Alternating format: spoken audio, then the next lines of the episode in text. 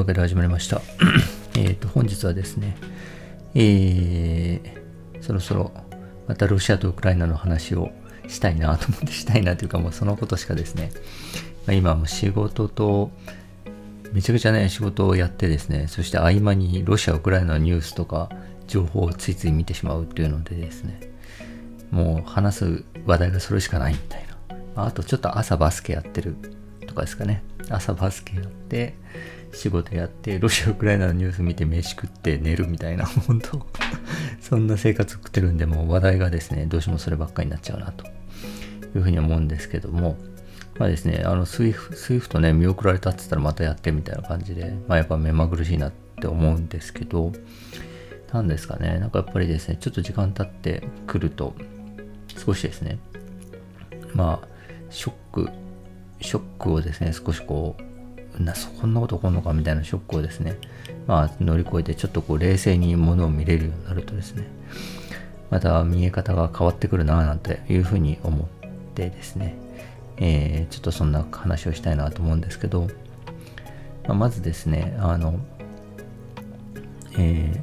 ー、なんか僕のね、そのいつもの癖のですね、犯罪とかが起こると、なんで加害者こんなことしたんだろうっていうことばかり気になるっていう、あの、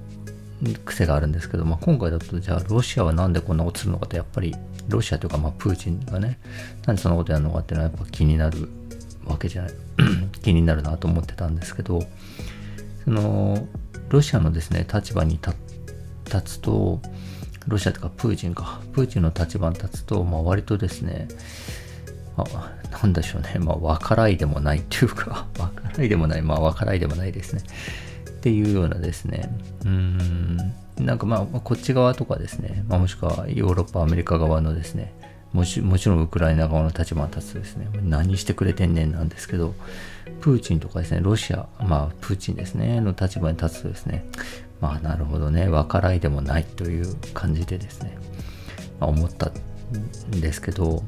まあ、まず一つはですね、あの、やっぱりその、ウクライナのですね、あの、NATO 加入ですよね、がやっぱりもう、めちゃくちゃ刺激したってことなんだよなというふうにはま思ったんですよね。でですね、あの、そもそもそのロシアって、あの、ね、なんとなくこう恐ろしい国みたいなイメージがですね、ソ連とかの時代からありますけど、ロシアって攻めてることが歴史上ほとんどないんですよね。攻めるっていうムーブになったことがですね、ほとんどなくて、どちらかというと攻められっぱなしなんですよね。で、誰に攻められてるかってヨーロッパに攻められてて、まあもちろん最初はナポレオンですよね。ナポレオンが攻めてきてですね、モスクワとかにバーッと入ってですね、来て、で、もうその、ね、あの街を焼き尽くしながらですね、後退していって冬、冬になるのを待って、で、ね、なあのナポレオン軍をほぼ全滅に追い込んだわけですけど、そんなですね、自分の街を焼きながら後ろに逃げるみたいなですね、もうそんなことまでしないとですね、いけないような目に合わされたりとかですね、まあ、あと独ソ戦ですよね。地獄の独ソ戦ですね、しかもこの独ソ戦はナポレオンよりやばくて、あの、スラブ民族のですね、奴隷化とか殲滅っていうのが目的なんで、あの、その通り道のね、あの、ベラルーシとかのですね、まあ、ロシア系住民をですね、虐殺しながら移動してるんですよね。全然その戦争の目的がですね、もうやばすぎるんですよね。もう悪魔みたいな、もっとロシア人からしたら悪魔みたいなですね、ナチスたちがですね、まあ、攻め寄ってくると。で、それにもですね、もう1000万人とか2000万人とか、もうとんでもない人数がね、あの、死んでですね、自国民で亡くしてるみたいな、もう本当に恐ろしい目にやっぱ合わされまくってるわけですよね。で、なのでですね、まあ、そりゃ防衛にも敏感になるやろという、まあその、ね、その歴史的なベースがあってですね。まあ、だからやっぱりこの東西冷戦みたいな状況になった時に、まあ、その干渉地帯と言われるですね、東欧とかをそのヨーロッパとくっつけないように自分の味方にするみたいな風にしていったわけですけど、そのですね、まあ、東、しかもこれもですね、意外とその抜けてる視点だなと思うんですけど、東欧がですね、じゃあなんでソ連の衛星国になったかっっていうとですねまあまあいろんな理由あるんでしょうけどさっきのその独ソ戦ですよね。そのドイツ軍がですね地域住民を皆殺しにしながら進軍してくるっていうようなですね、まあ、とんでもないあのことをやっていってでその後ですねもうそのソ連の端っこですね。レニングラードとかでですねめちゃくちゃこう耐えて耐えて耐えてっつってですね。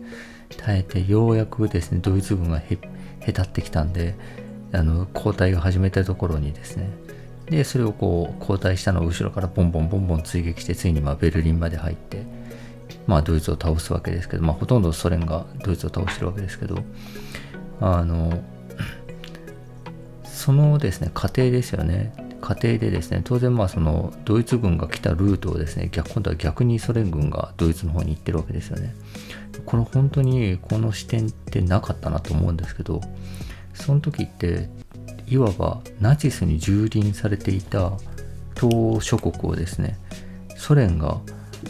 解放してるんですよね。救っていってるわけですよね。いやそりゃあ確かに戦後ソ連側につくよね。って思いますよね。普通に考えて。なんでその流れで西洋西洋側につくねんみたいな感じでですね。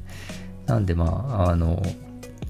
まあですね。まあまあね。まあ本当にまあストーリー的にはソ連が救ったストーリーになってるわけですよね。でですね。まあ それをねでもそういう人たちをですね間に置いてまた同じようなですねやべえことしてきたらあの迎え撃ってやるぞ。迎え撃ってやるぞっていうか、まあ、とりあえずこの塔に防いでもらってでその間なんとかこう体勢をた体勢を取ってあの迎え撃たねばみたいな、まあ、そういうすごい恐怖心があるわけですよね。しかも NATO っていうのはそのアメリカとヨーロッパの連合軍隊なわけですからそれがですねあのまあいるっていうのはまあめちゃくちゃ怖いわけですけど、まあ、ウクライナがですねその NATO に入りたいって言ったらそのもうウクライナなんてねそのモスクワのねもう目と鼻の先っていうかかなり喉元近いところにいるんでそんなところにですね NATO そんなところのグループがですね NATO 軍に入ってですねでもう NATO 軍っていうことでアメリカのねあのミサイル基地とかをですね配置なんてしたらもうパニックですよね。でですねまあそこまでですねもう本当にその何て言うんですかねそういう歴史観を持っているソ連ソ連じゃないわ今はロシアですねロシアっていう国のですねかなり刺激してやばいって思わせる状態のことをまあウクライナ側はやってしまったっていう面もあるわけですよね。それも含めてまあ国の自由じゃないかって言われればまあそれはそうなんですけど、まあ、ただそれぐらいの恐怖心を抱えている国のすぐ喉元で、えー、アメリカのですね核ミサイル基地を置きかねないような動きをしてしまったということではあるんですよね。まあもちろんね、それだからいきなり攻め入っていいってわけではないんですけど、ただまあその攻め入りたくなるような恐怖心っていうのはまああるあるんだよなというふうには思いますと。でまあさらにですね、この、あの、まあ、この辺もね、ちょっともう少し調べなきゃわかんないんですけど、プーチンがですね、そのウクライナのことをナチって呼んでるじゃないですか。で、その、つまりウクライナのロシア系住民以外のですね、政府側の人間たちをナチって呼んでて、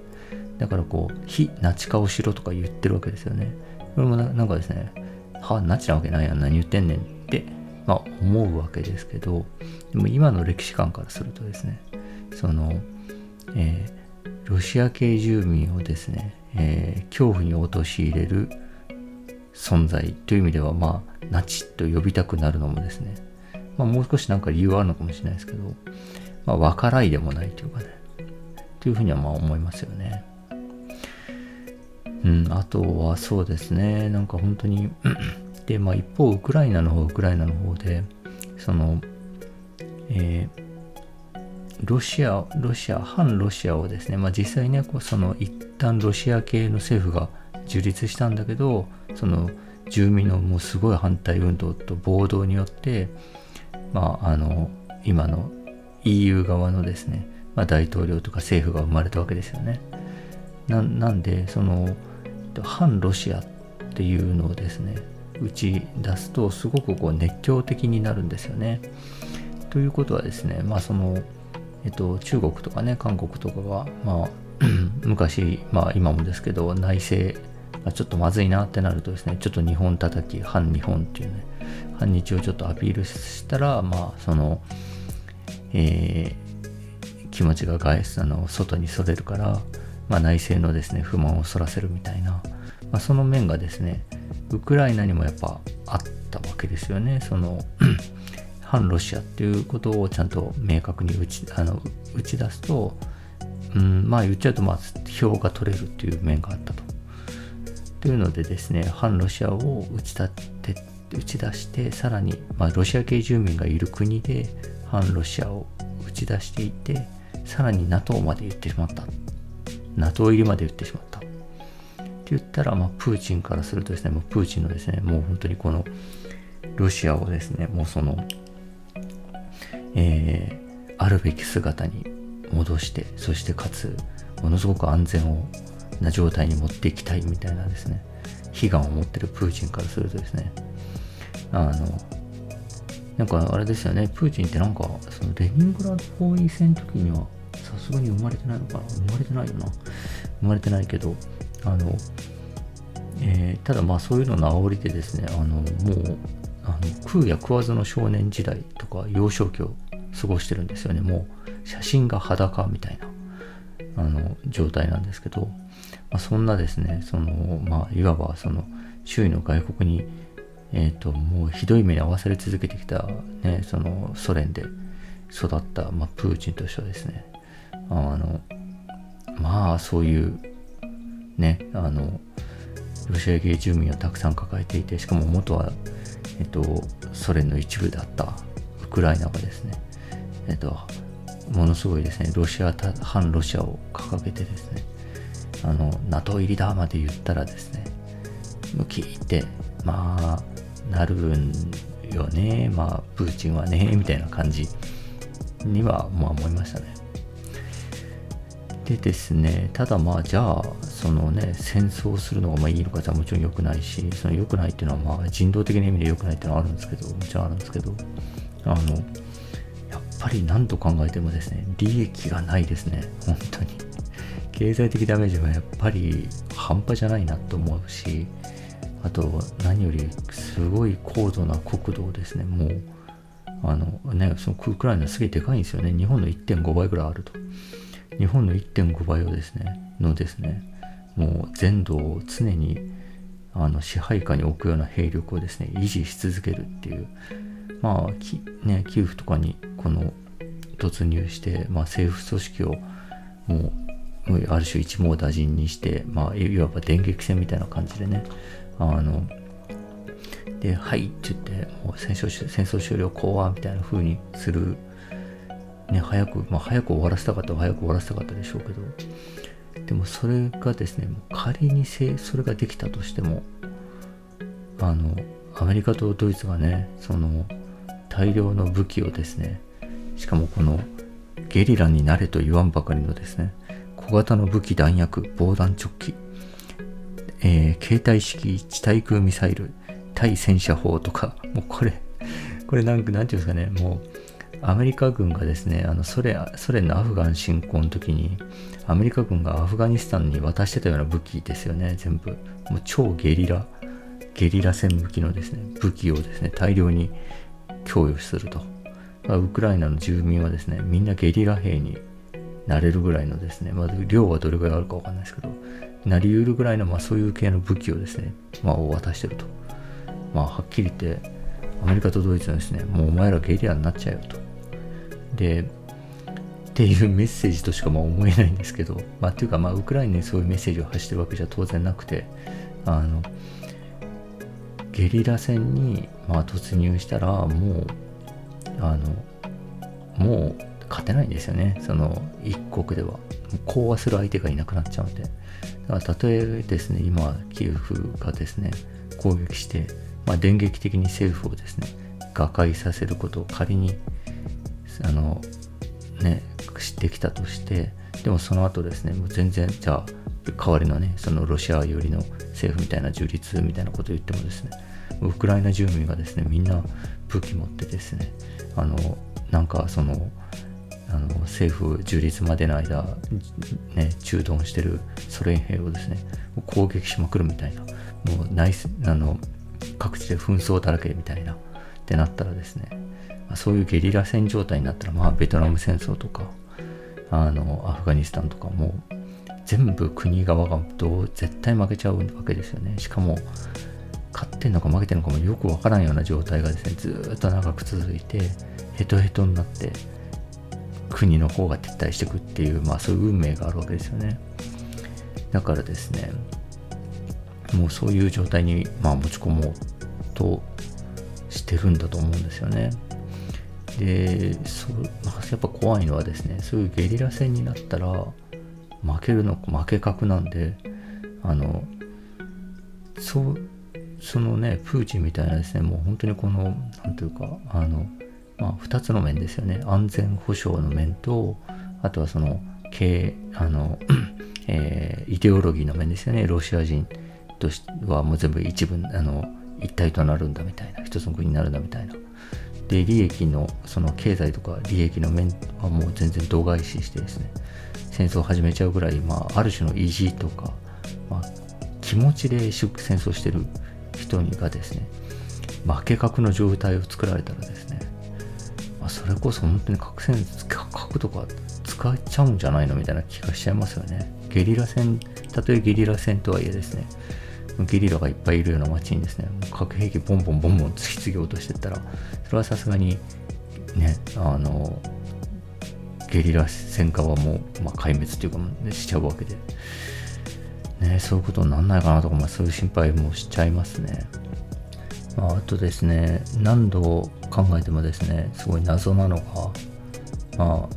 戦前の日本とかもそうなんですけど、まあ、戦前の日本はそれこそロシアをすごい最初恐れてましたよね、その仮想敵国として、まあ、ロシアがこのシベリア鉄道を使ってあのアジア側を南下してくるんじゃないかと。まあ、その結果朝鮮半島を取られてですね、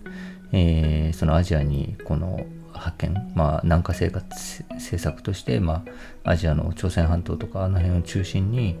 えー、その海上派遣みたいなのを握ってですね。でもちろんそしたら日本にも手が伸びてくるみたいなその恐怖があったわけですけどだからまあ日本はねそのその前にっつって朝鮮にガーッつってあの行ってね併合してね、日清戦争を起こして、で、実際にその後は日露戦争を起こしてって言って、ロシアと戦うわけですけど、今回のね、そのウクライナのやつもそうなんですけど、まあ本当にやっぱり謎だなと思うのが、えー、怖いと、その敵が怖くてですね、えー、敵が怖いのに、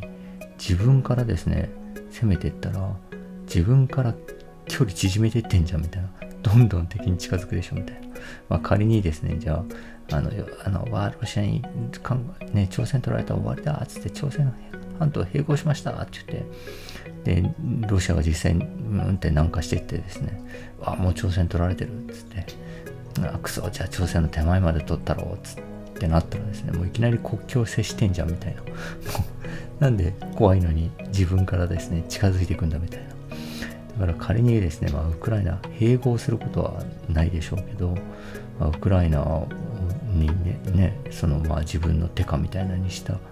瞬間にですね、まあ、ロシアがすごい怖い怖くてしょうがないヨーロッパ諸国とくっついちゃうわけで、より危ねえだろみたいな、みたいな感じなんでね、やっぱりなんか、うーん、何考えてるかわかんないですね。もうそういうこう合理性みたいなのがやっぱ超えてるよなと思います。